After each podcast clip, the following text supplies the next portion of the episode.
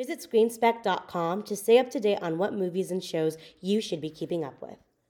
They can't blame me for mispronouncing last names where when everybody their entire lives here in the United States have mispronounced my name and my name is relatively simple to pronounce, I like to think. Marinara. Marina, Marianne.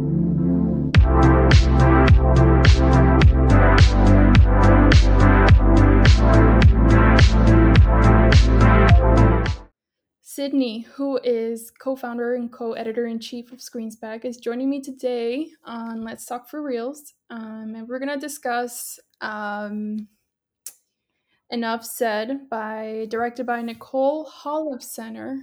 Mm, If I mispronounce it, I'm so sorry. I apologize.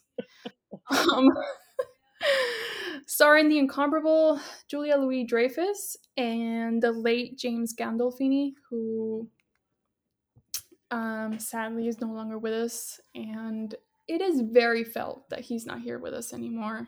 Um, in a lot of post soprano projects he could have done. Yeah. Um, but Sydney, welcome and introduce yourself. Tell everybody a little bit about yourself, um, and welcome to Let's Talk for Reels. An introduction. What is this? The first day of class? I hate it here. Um, no, I'm kidding. Um, I'm Sydney. Like Mariana already said, I am co-founder of Screen Speck. We are deranged enough to create this website, and now we are in month five. Fun times. Um, almost have a whole six month old. I wonder what that would be in um toddler and baby. Um, what do they say? What what is the word? Um, Are you talking about dog years? no, I said in Oh. baby. Um, what is it? The word they use for when like the kids developing points. Um, whatever. I don't. I can't think of the word right now. You know what I mean. um, about myself, I like TV, and I like some films, which makes Mariana mad. It doesn't make me mad. Just makes me sad. I'm incredibly distracted by the Julia Louis Dreyfus Rolling Stone cover in the back where she's naked and she has like the Declaration of Independence like printed on her back. yeah, I figured it would be a better, more suiting angle to look at than the other things behind me, because then they might just trigger you. So We're not talking. We're not talking about that. It's Okay. brought up in every single episode, and we it's just about. not. Anyways, um, Sydney, tell us about. First of all, we have to touch on, you know, Julia, who basically is. I want to say a part of how you got to watch Enough Said or why you watched Enough Said. Kind of tell me about what drew you to her first of all as a because she's known as a comedic actor and this is a rom-com and while it is a rom-com her role is more i would say it's more drama based or dramedy based um, but tell us your first introduction to julia um, it was a bug's life. Let's be real. yeah, I knew I threw you off with that one. Um, I have a very vivid childhood memory of turning four and my uncle handing me a Bug's Life on VHS for my birthday. Um, and then, like any American child, Seinfeld was constantly on TV, and it is still constantly on TV. So I remember watching Seinfeld with my mom and my uncle, like reruns, and I was like a kid at 11 p.m. No reason to be up at that time, but watching reruns. And then Veep came along, and I was like, oh, I like her because she's Elaine from Seinfeld. And I had just properly watched it for the first time I was like a living, breathing human, not a child. So I understood Seinfeld and I understood the references. Um, so I started watching Veep. And then when Enough Said was announced, I was like, I love her and I love old people. because as we know, an avid middle aged people fan in film and media. So I remember the deal with Enough Said was that it wasn't showing in theaters near me. It was a limited release for some reason. So it wasn't in any theaters near me because we lived near one that was probably like 10 minutes away. I was not I was old enough to drive, but I didn't have a license, so not going anywhere. And my mom wasn't going to drive 13 miles to the closest movie theater, even though she liked James Gandolfini. We could have seen the movie together, but she was like, no. So I had to wait until this movie leaked online to watch it. And now here we are. Here we are in Let's Talk for Reels discussing, Pirating. in my opinion, in my opinion, one of the best contemporary rom coms that have shown up after Nora Ephron passed away. And I mean, to me, it seemed like Nora Ephron took the whole genre with her, and like there was this like molasses of rom coms where basically not enough rom coms were being made or they weren't being made at all. But the market was still there. I mean, it's proven with Sandra Bullock's most recent rom com and J Lo's. Um, is it called Let Marry Me? Marry Me. There's a whole song, and I and I keep forgetting the name of the Okay, the movie. but Marry Me could have been rom comier. Yes, I mean I agree. I feel like the rom com is making a comeback and it's getting its sea legs, but it because it did marry me. I like I loved it, but it did feel a little plasticky. Yeah. or like like It they were trying to make the rom com. No, no, but I didn't want to trash it so much because it was you know making the point that the rom com still has a lot of power left Yeah. in terms of like market, but Okay, so what are your initial thoughts after watching Enough Said? Um, my very first thought was Oscar nomination. I loved that movie from the second I watched it because it was like the perfect rom com about second chances and about how sometimes you're a little bit afraid of things when you're stepping in out of your comfort zone mm-hmm. and that leads you to make choices that you wouldn't normally make and you'd be influenced by people that you wouldn't normally let influence you. And then learning to cope with the fact that you made this mistake and you might have ruined something good because you're being an idiot Ugh. I mean, the eloquence. I mean, it's such a simple it's such a simple narrative of, you know, like you said, second chances where a middle-aged mom is divorced, has a kid, she's about to become an empty nester and she meets this guy who is James Gandolfini and um he may not fit the typical both physically and like emotionally the typical description of like the rom-com lead. Um but i i just want to talk about james because he was you know he'd come off sopranos and it was his most iconic is his most iconic role ever. And julia you could say that you know seinfeld veep these are all huge roles that she's had especially veep. So you have two titans of hbo basically. Yep. And they come in to do this sweet little rom-com. What what did you think of james in this film first of all? I knew him as tony soprano because that's what everyone ever knows him about and as someone from new jersey. I remember when the sopranos series finale aired because my mom and my uncle were watching it and they're like no we have to watch the sopranos. It's ending. And then it ended and then they were like what what now? Like yeah what now? Um and but i'd always known that like he had the reputation of being obviously the opposite of tony soprano. Mhm. um everyone's like he's the kindest guy ever. And when it comes to enough said when you watch press because julia louis dreyfus had to do it by herself sadly um she talks about how different he was from what everyone expected him to be how like kind and soft and how insecure he was which is so hard to believe and you're like damn we really lost like a really great guy when he died oh i mean you're, we're talking about i'm legit tearing up because him and enough said he was just so i felt like we we got to meet james Yeah. Lee.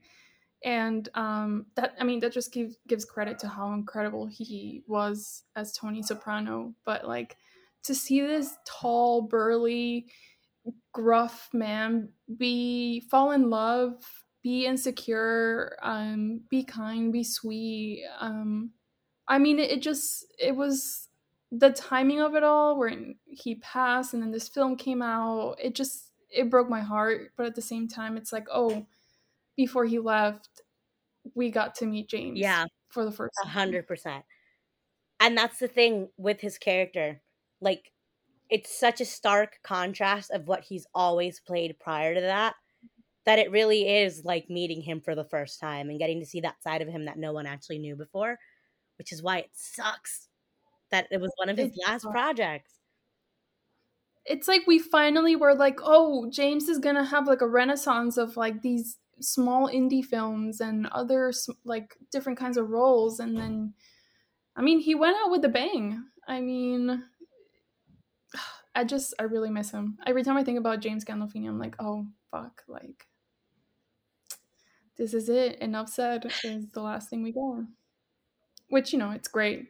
So, what else about this film? Kind of, why is it your favorite film? Okay, I wrote some notes when I rewatched yesterday. I was like, let's put up some talking points. So let me um pull this up. Okay, one of the main talking points that I wrote was the dialogue in the film because it's very relatable. It's not contrived. It sounds like natural conversations that people have. Um, like when they're on that date and they're talking about the Real Housewives, yes. And she's like, "My daughter watches Real Housewives. I don't get it." And he's like, "Yeah, my daughter also tried to get me to watch them. Whatever." And she's like, "They're just so plastic, and they have fake boobs." And he's like, "Yeah, I like real boobs." And she's like, and she's like "Well, I have real boobs." and he's like, "Well, we're good on that page." and it's like the awkward first date where they're like, "What are we talking about?" Mhm. And they find that, and I'm like, "Okay." So they move on from that. They get to the dinner scene, and they're at this restaurant where it's super loud, and they can't hear each other talk over the music, and they just start making fun of being old. So because they're like, "Well, the music's loud, the waiter can't turn it down." Um, so let's just heh heh the entire time they're talking. um, and then they go get yogurt, and she makes fun of him when he's like, "What is that?" When he's asking about like one of the things, the toppings, and she's like, "It's watermelon. What else is it gonna be?" Um, but it's like the casual conversations you have with your friends when you go out places, and one of them is saying something stupid, and you're like, "Come on, like be realistic." No, it's not going to be tomatoes. Nobody's putting tomatoes on their yogurt. Somebody's probably putting tomatoes on their frozen yogurt, but that's between them and God. Um, and it's just really natural. And throughout the entire film, there's that natural progression as they get closer and closer to each other of how their conversations change and how they're way less serious and a little weird. Yes. I, there's nothing I enjoy more than watching middle-aged people be weird. Just because it's such it's such a unique reference to their age and to their time and place, especially because this film takes place in California, Yeah. right? So they're when they go to that yogurt place, it's so modern. To us, like yogurt right now in that yogurt place is like, oh, whatever. We've seen those a million times. But like someone like James Gandolfini in this film is like, what the hell is this? Whatever happened to good old American vanilla ice cream that you get in a scoop? So having that, I think that's the appeal of older people, especially older people falling in love, is that it's like they revert back to being Yeah. teens, but but they're they're much more mature, but somehow they still don't know what they want. But like it's also not overcomplicated in the sense like they like this person, they just don't know how to communicate Yeah. that. When you're young, you're like, "Oh, I like this person, but then I'm also feeling this for someone else." And it's like all like rushed and heating and here it's just like it's like a slow simmer, you know? A slow burn, as So, they like- say. a slow burn. Um, what to you? What is it? Because I've I had the discussion on the podcast before with Sam, but what is it to you about love later on in life, or love the middle age narrative that no one seems to want to acknowledge that is barely existing? What is it to you that you find so alluring about it? Um. Okay. God, what a question. Let's be real. Who says that you have to find love in your 20s or in your 30s. Who says that your person is someone you're going to meet right away? And with most of those middle aged narratives, what we get is two jaded people who thought they found their person. It was not their person. It all went to shit. And then here they have a second chance with another person that they may not know is that person yet. But you're watching it happen and you're like, if I don't see these two people make out, we're gonna have a problem.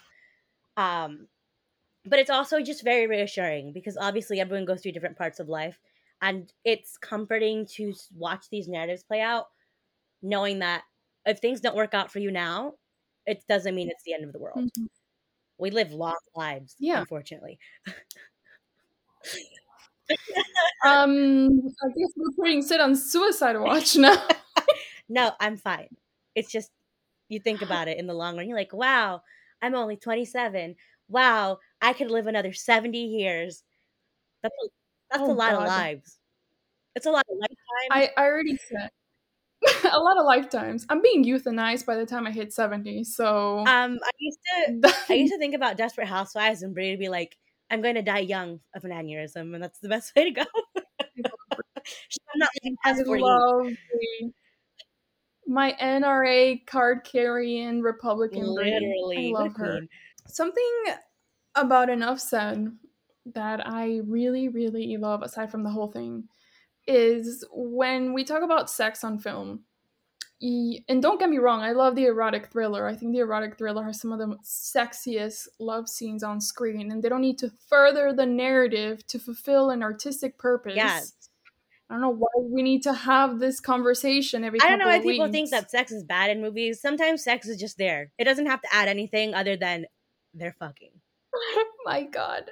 Um, but speaking of sex in this film, something I really love is just how earnest and real and raw it was because there was communication yeah. going on and they discussed like positions and like, oh, are you comfortable with this? And like eventually you see them get their groove and then you know they enjoy it. But like there is communication in sex, and that doesn't happen, much less with older love narratives where like they have this conversation about how to please each other. Which is like that was 2013.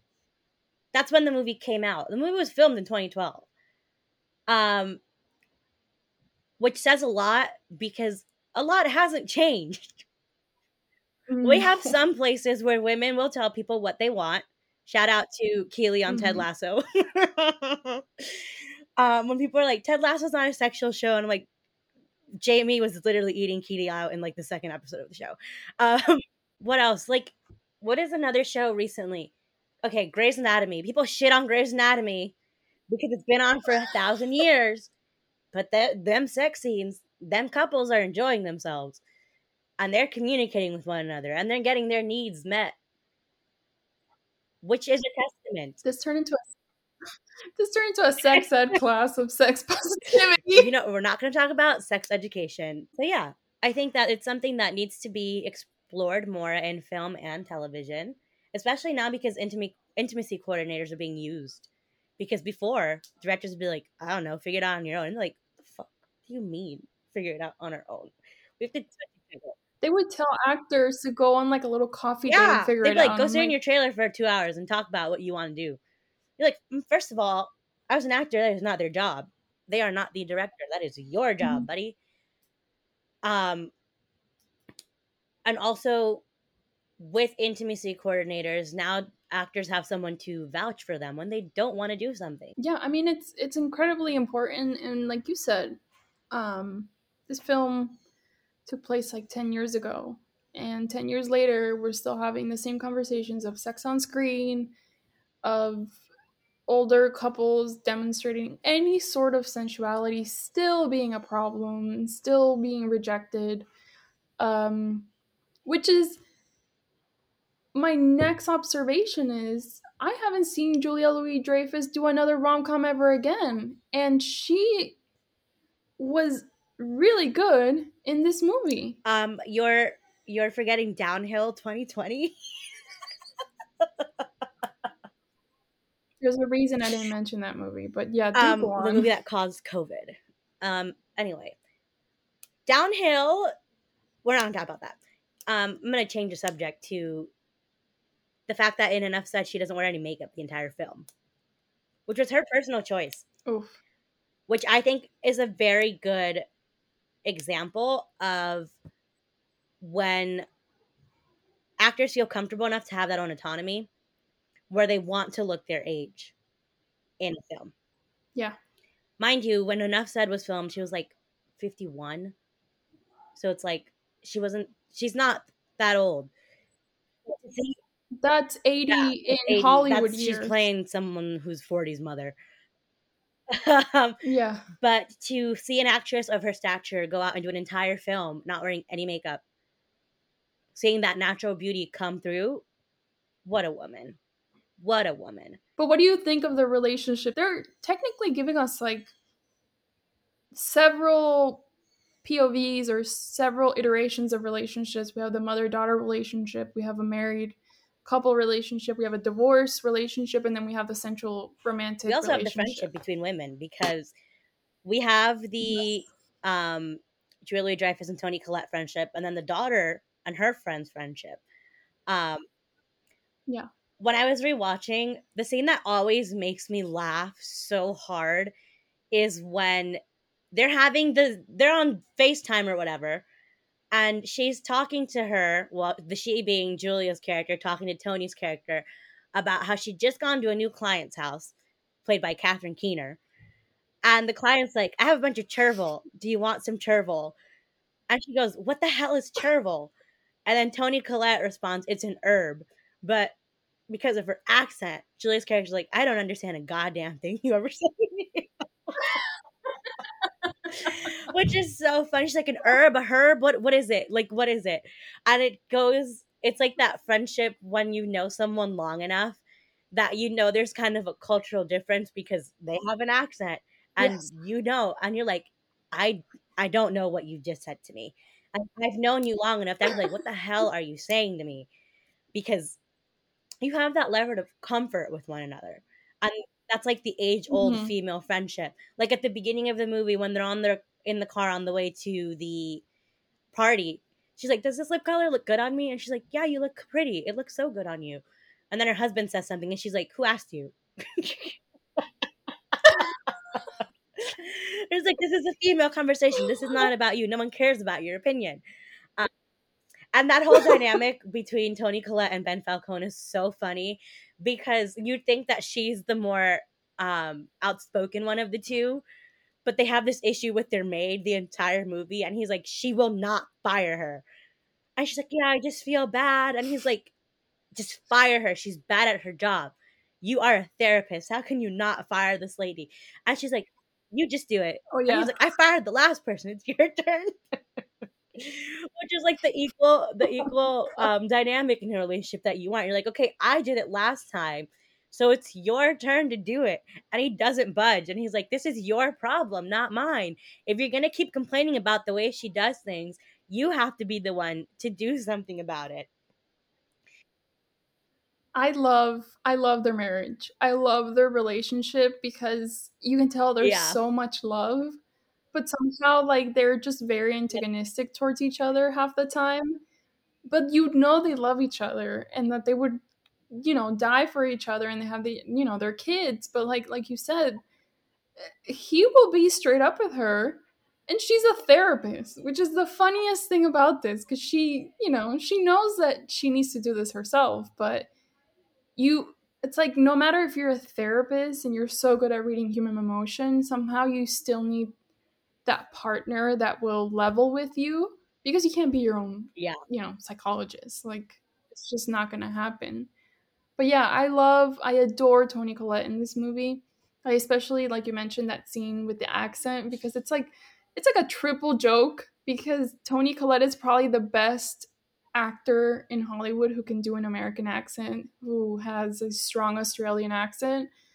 But then here you have Julia Louis Dreyfus saying, I don't know what you're saying. I didn't understand a single thing you said.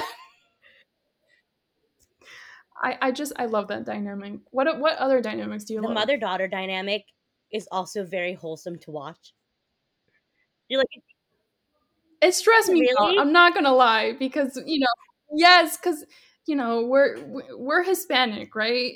That kind of like back talk to your mother just doesn't happen in a Hispanic household generally. Okay, like some of the things this girl would say at her age were not the things I could say to my mom. unlike Hispanic households, she could talk to her mom when she had problems with things. And like she could be open with her Yeah. mom about stuff. Whereas we're we say something and her parents like, no, that's not real. that doesn't exist. I will I will say my mom and I do have that, but also they will still treat you like a child. and be like, when are you coming home? What do you mean you're gonna leave the house? I'm like, I'm I don't even 30. live with her anymore. I live in a different state now. The other night I was in Manhattan with my roommate and a bunch of our friends. And I call her at like 11:30 because I was at a bar beforehand. So when she called, I was not answering the phone. I was at a bar. Um and she's like, "Okay, you should probably go home now." And I was like, "Girl, what?" I'm telling you, these these depictions of mother-daughter relationships uh, of American teens or American college students and their moms, I've never related less. Like the way they speak to their parents sometimes, I'm like, yeah, I wouldn't have a face. See, I'd probably be faceless. I'd be Nicolas Cage and face off right now. what I like about That's the what I'd be. relationship is that as a mom, she's not harsh like Latino moms are. Like no, she's like, whatever, she's a teenager. I'm not she's going through it. I'm I'm not gonna scream at her because she's having a like a little pissy fit. Um like she's like, I'm gonna talk it out with her. If she doesn't want to talk about it, we'll talk about it later. I also like that her friend has an absent mother. That Oh, scene God. where she shows up. Oh, anyway, we'll go back to that. But her friend has the absent mother, and she's like, I don't care if you guys are here all the time. She's like, I'd rather you were at my house all the time than off doing drugs or having threesomes, which is the case where, where she's like, Do you think they're having threesomes? I I just I love her in the role of this mother. Um, because Selina Selina Meyer as a mother, I mean, of the narcissist. century. Narcissism breeds narcissism. And when we learned about Selina's mom, we were like, No wonder. I mean, in the end, I listen. Catherine was Oh, emotionally 100%. abused, psychologically terrorized, but at the same time, by the end, it was only her she was thinking about the whole time. It goes to by the end show though, series. because with Selina specifically, you do see the shift once showrunners change. Because seasons one through four, Selina actually did care about Catherine. Like she made the effort. She'd be like, "Oh, my baby girl's here." She's like, "We're gonna get a dog because Catherine wants a dog," and then the whole dog thing doesn't work out because the first lady gets a dog, and God forbid the vice president and the first lady get dogs at the same time. Um, and she's kind of looking out for her best interest, but also Catherine's. Because then when Catherine gets engaged to one of her professors, she's like, What the hell are you doing? she's like, Not only does it make me look bad, you also look bad because you are 21 and this man is almost my age. and then the showrunner shift happens and she's like, Yeah, I don't want anything to do with this child. And you're like, Where, where did that come from? Where did that come from? But I miss I Selina. miss Selina Meyer so life. much. And I know Julia misses her every day of her life too. Bring her It's back to me. Julia, we don't care if you have to bring out the Ouija board. We will suspend our disbelief that that character died Okay, at the end of the show. She dies in the future, so we are not at that time yet. We are currently in the Selina Meyers Perfect. president timeline. Um, which is very funny because there's a deleted scene from season five where Kent is like, Selina's gonna die 28 years from now. And that point in time where he's saying that, and the point in time in which she dies, it is a 28 year it is a 28 year um period of time. So he was of course he was spot on. If we continue, this is gonna quickly turn into a Veep episode because that show. I I mean, I think about every time I close my eyes and think about Veep, I think about Mike. in that tech oh my god uh, company episode and he sits down in a ball and Gary like pushes him only a little bit and he just completely falls off the goddamn chair. okay wait one more thing about Anyways, mike um this scene where the episode where Allison Janney is in the show because she's interviewing them and they're in the kitchen and Mike is in the Oh background just eating carrots. Not saying anything, just eating carrots. While Selina, Andrew, Catherine are arguing about something, he's just like chilling like Bugs Bunny with his character. Mike is actually the best character on Veep. That's a whole other thing though. I would I would vouch on that because and they really fumbled with him in the end. I was like, this is so stupid. But I Yeah. love Mike. And we can't go on because if we do, it's just gonna be us talking about Mike for the next 20 minutes. Um but to pivot, what is your impression of Julia in terms of like her going from sil- I mean, she was still filming Veep, but like seeing her in this role when you know she's a comedic actor and um i guess i would say like it was a little bit of a jarring role for her to play this um not now because she's been doing i don't know she did marvel and then she did Nothing. what is she doing now She's she's off saving America. I mean, it's an election year. Um oh she has yeah, more it's it's an God, election who year, so she's um busy trying to save democracy, as she does every election year. Good for her. Um, okay, this is a conversation we have had several times about comedic actors being able to do drama, and people being yep, much and people being okay, actors except Steve Carell, but that's um a whole other topic. Steve Carell is not good in dramatic roles. It's just him screaming.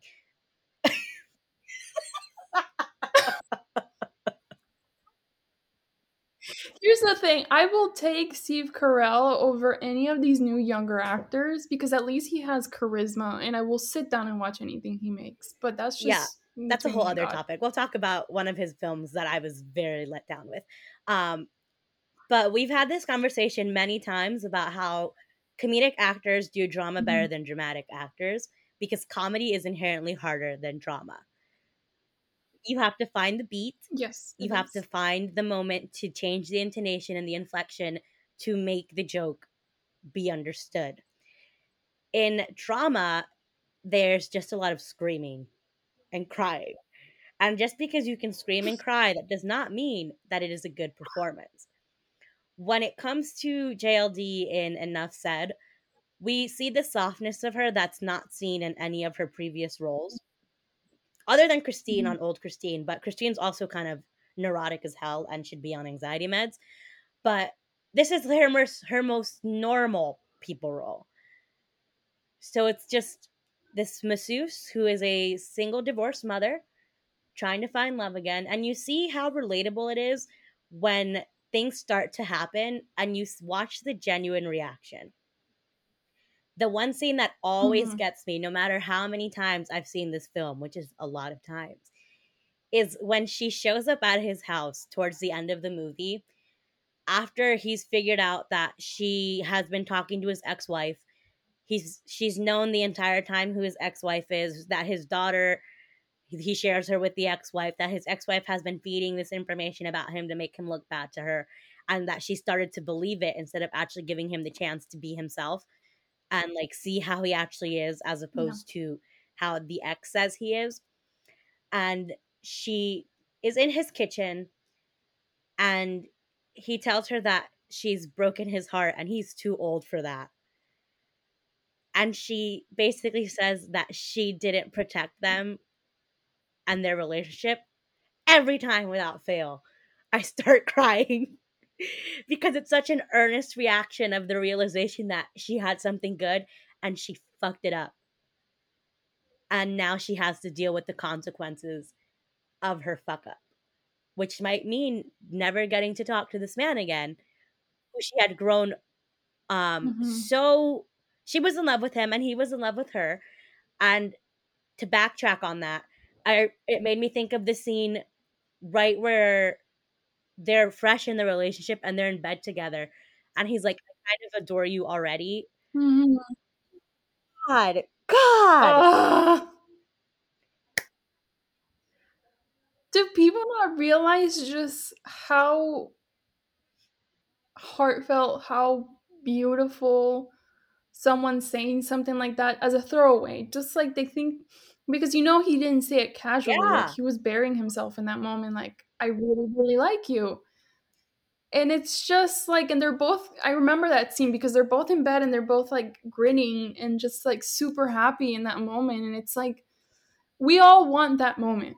This is what human beings search for. They and you know there's many iterations of like whether it lasts or not but like we all Yeah. at least want to feel it even if it's for a moment and she realized when she realizes that at the end because she was going off the perception of him through his ex-wife's lens and not through the lens of her meeting this person anew because we we fall into that trapping all the time especially when you're dating and you ask for like oh have you dated this guy or this girl? And what did you think? and like blah blah blah. Like Mhm. sometimes we just need our own experiences. This doesn't you know mean if someone's abusive obviously if someone says like Yeah. this person is abusive stay away from them. But like if you if your impression of someone because that's all it is dating. Dating is like first impressions and then we get caught up in them. But like this film especially older narratives teach us that it's not the dates it's not what they can give you and materially or anything it's the small things it's him getting her a glass of orange juice um it's him being considerate um or her defending him um in some parts where like she's like well maybe i don't know maybe you're you're you know misinterpreting him or whatever because he doesn't appear to be the version Mhm. of a leading romantic man.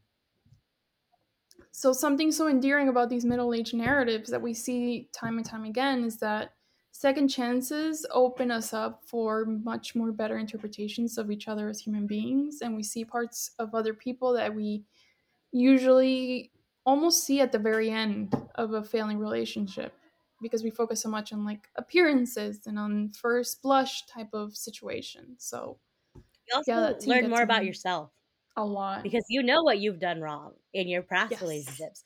You know what got you into situations that you didn't like and what you have to do to stand up for Mhm. yourself and get out of them and what you can tolerate and can no longer tolerate.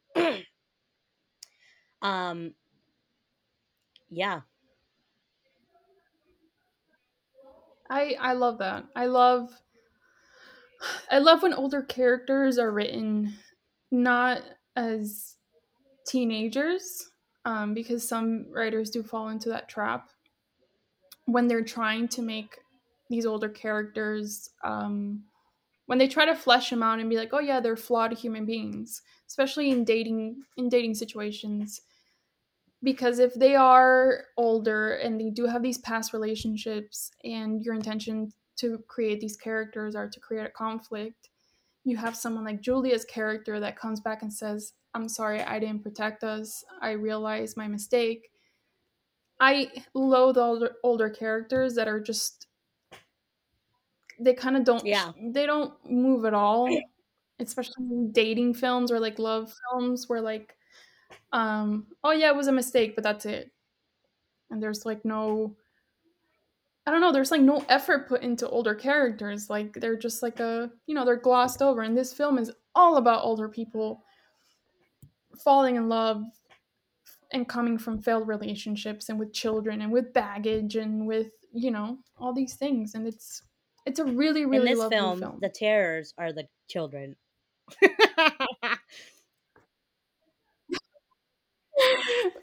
the antagonists in this film are the children when so when they meet his no, daughter for the first time Um, and she is just as pretentious as her mother. Let me tell you something. Anybody that's trying to sell you into holistics, Catherine run away. is literally insufferable. I wrote a note about that when I was rewatching yesterday because when she just starts randomly name dropping people like Joni Mitchell, and she's like, "You're friends with Joni Mitchell," and she's like, "Yeah." Why do you do that?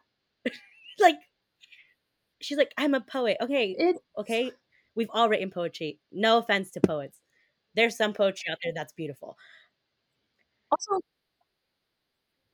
we get Yeah. two versions of this marriage, and at the end, you It went wrong can on see both parts. why. Like you were not suited for each other for a reason. She Yeah. was pretentious as hell, and he was just more laid back about things.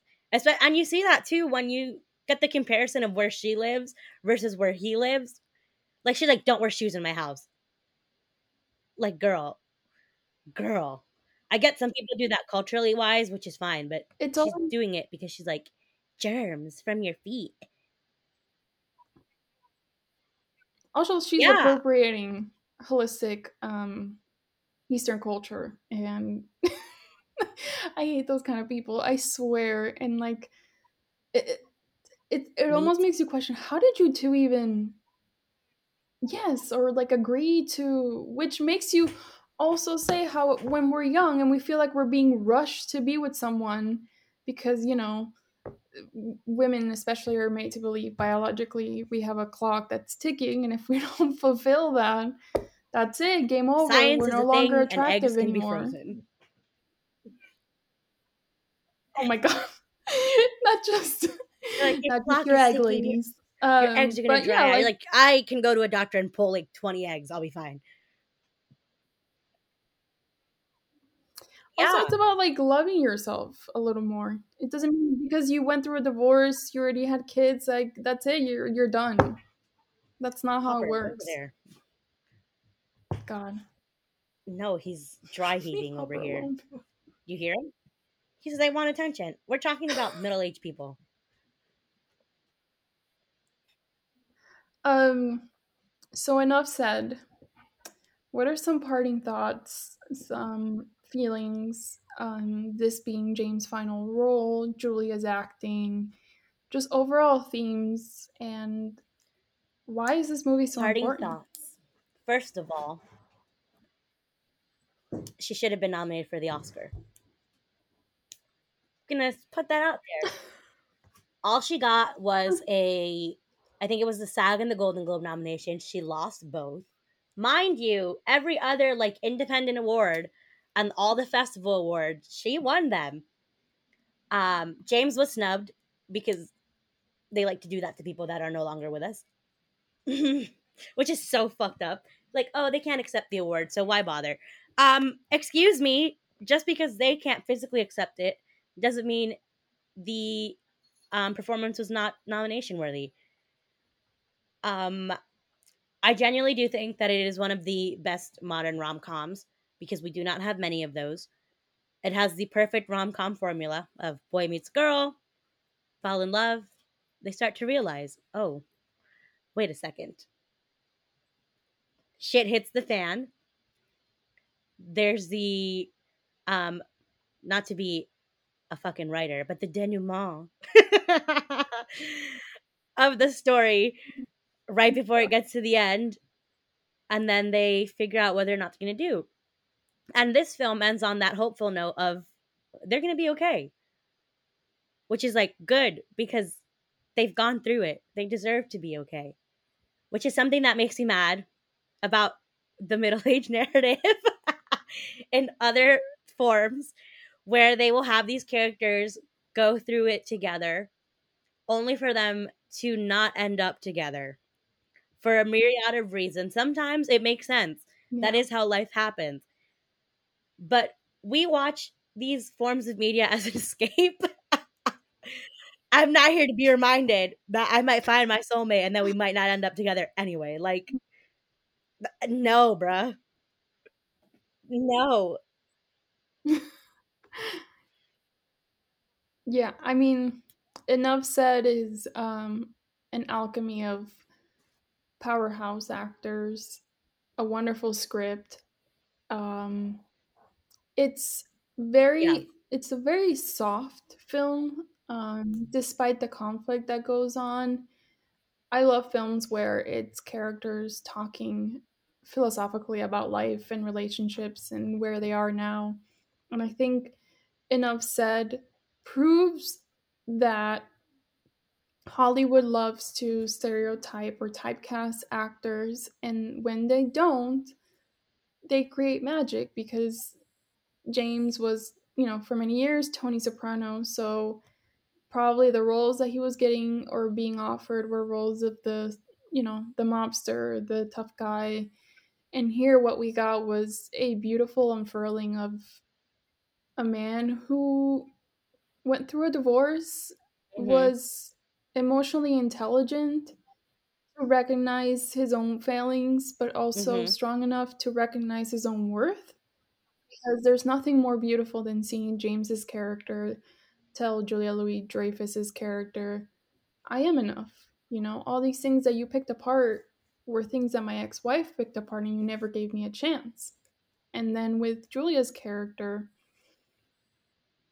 it was just I think just like the perception of Julia has always been this caricature, and albeit she has like texturized a lot of her comedic roles, but when somebody like Julia surprises you in a role like this, I mean, it's like magic, it's alchemy. You see her be vulnerable.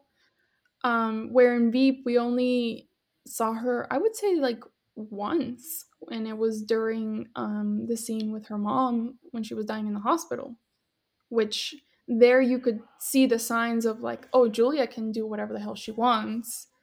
It's just even someone like her isn't getting offered these kind of roles all the time.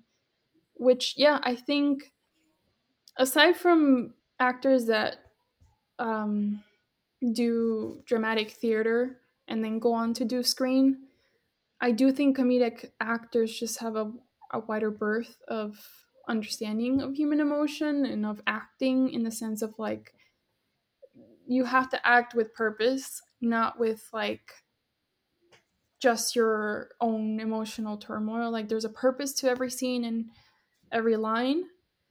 And I think that's what we saw in Enough Said, along with like Toni Collette, who is just incredible, even in a supporting role. You add Toni Collette into anything, and it's You're just so smart. It's magic as well. no, I just, I really, just really, really love. I just really love like intention and earnest to art. Just you know, people that put they put their whole, I guess, like love into the things that they do, and I'm glad they gave no, James literally. a chance. And that is the thing about all art is that there should be some sort of intention behind it. Um, because it's not going to resonate if there's not, and it's not going to be good if there's not. No, I mean it's. I gravitate towards things that speak to the human in me, not just to like the. I love entertainment. Don't get me wrong. I love to be some go to the movies and be submerged in something. But like, if I don't feed the part of my soul that is the human part, where I can just look at a character like James, I really related to his character, where like he has a lot of insecurities, but like he gets up every day and he tries to be himself. He doesn't try to like stifle himself or fit himself to accommodate anybody else. Um, and like I just think you watch Tony Soprano and then you see him in this, and it's like, fuck. Like imagine everything else we could have seen him do. It just I don't know. I feel like Hollywood has these hidden gems every now and then, like enough said, and we just yeah, have you should be glad I picked this and not the other movie I could have picked. Oh, but I, I love. Oh, no, I could've picked movie. another one It- that it was the Devil Wears. Prada, right? No, are you talking? not the movie. The, it's not the movie. It's the lead actress. And I'm like. I could have made her talk about Alison Brie for an hour. You would have.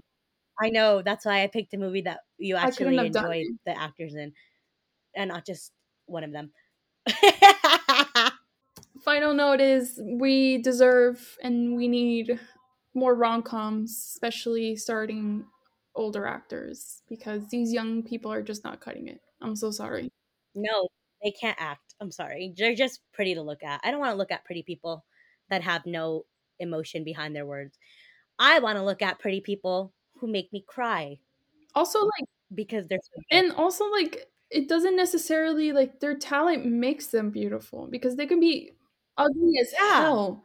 But like if they're good actors and they convince you with intention that's it. That's all you need. So we need Yep. more chemistry. we need more chemistry tests and reads because Bring back chemistry reads. we need those because clearly it's just not working out to putting two hot people on screen these little teeny boppers coming straight from TikTok. They're like, well, they have five million TikTok followers. Okay, and she has no chemistry with a wet paper bag. Like, come on now. Oh God, Sid, Sydney, Sid, Margarita. Not the fake name. Thank you so much for coming on Let's Talk for Reels. It's been an absolute pleasure having you. Of course. Thanks for having me, Mariana. What a fun time. Enough said. Go watch it. And thank you for listening and tuning in to Let's Talk for Reels. And I will see you next week with a new episode. Have a wonderful rest of your day, week, year, whenever you hear this. Hour, minute, second. Anyways, thank you for listening.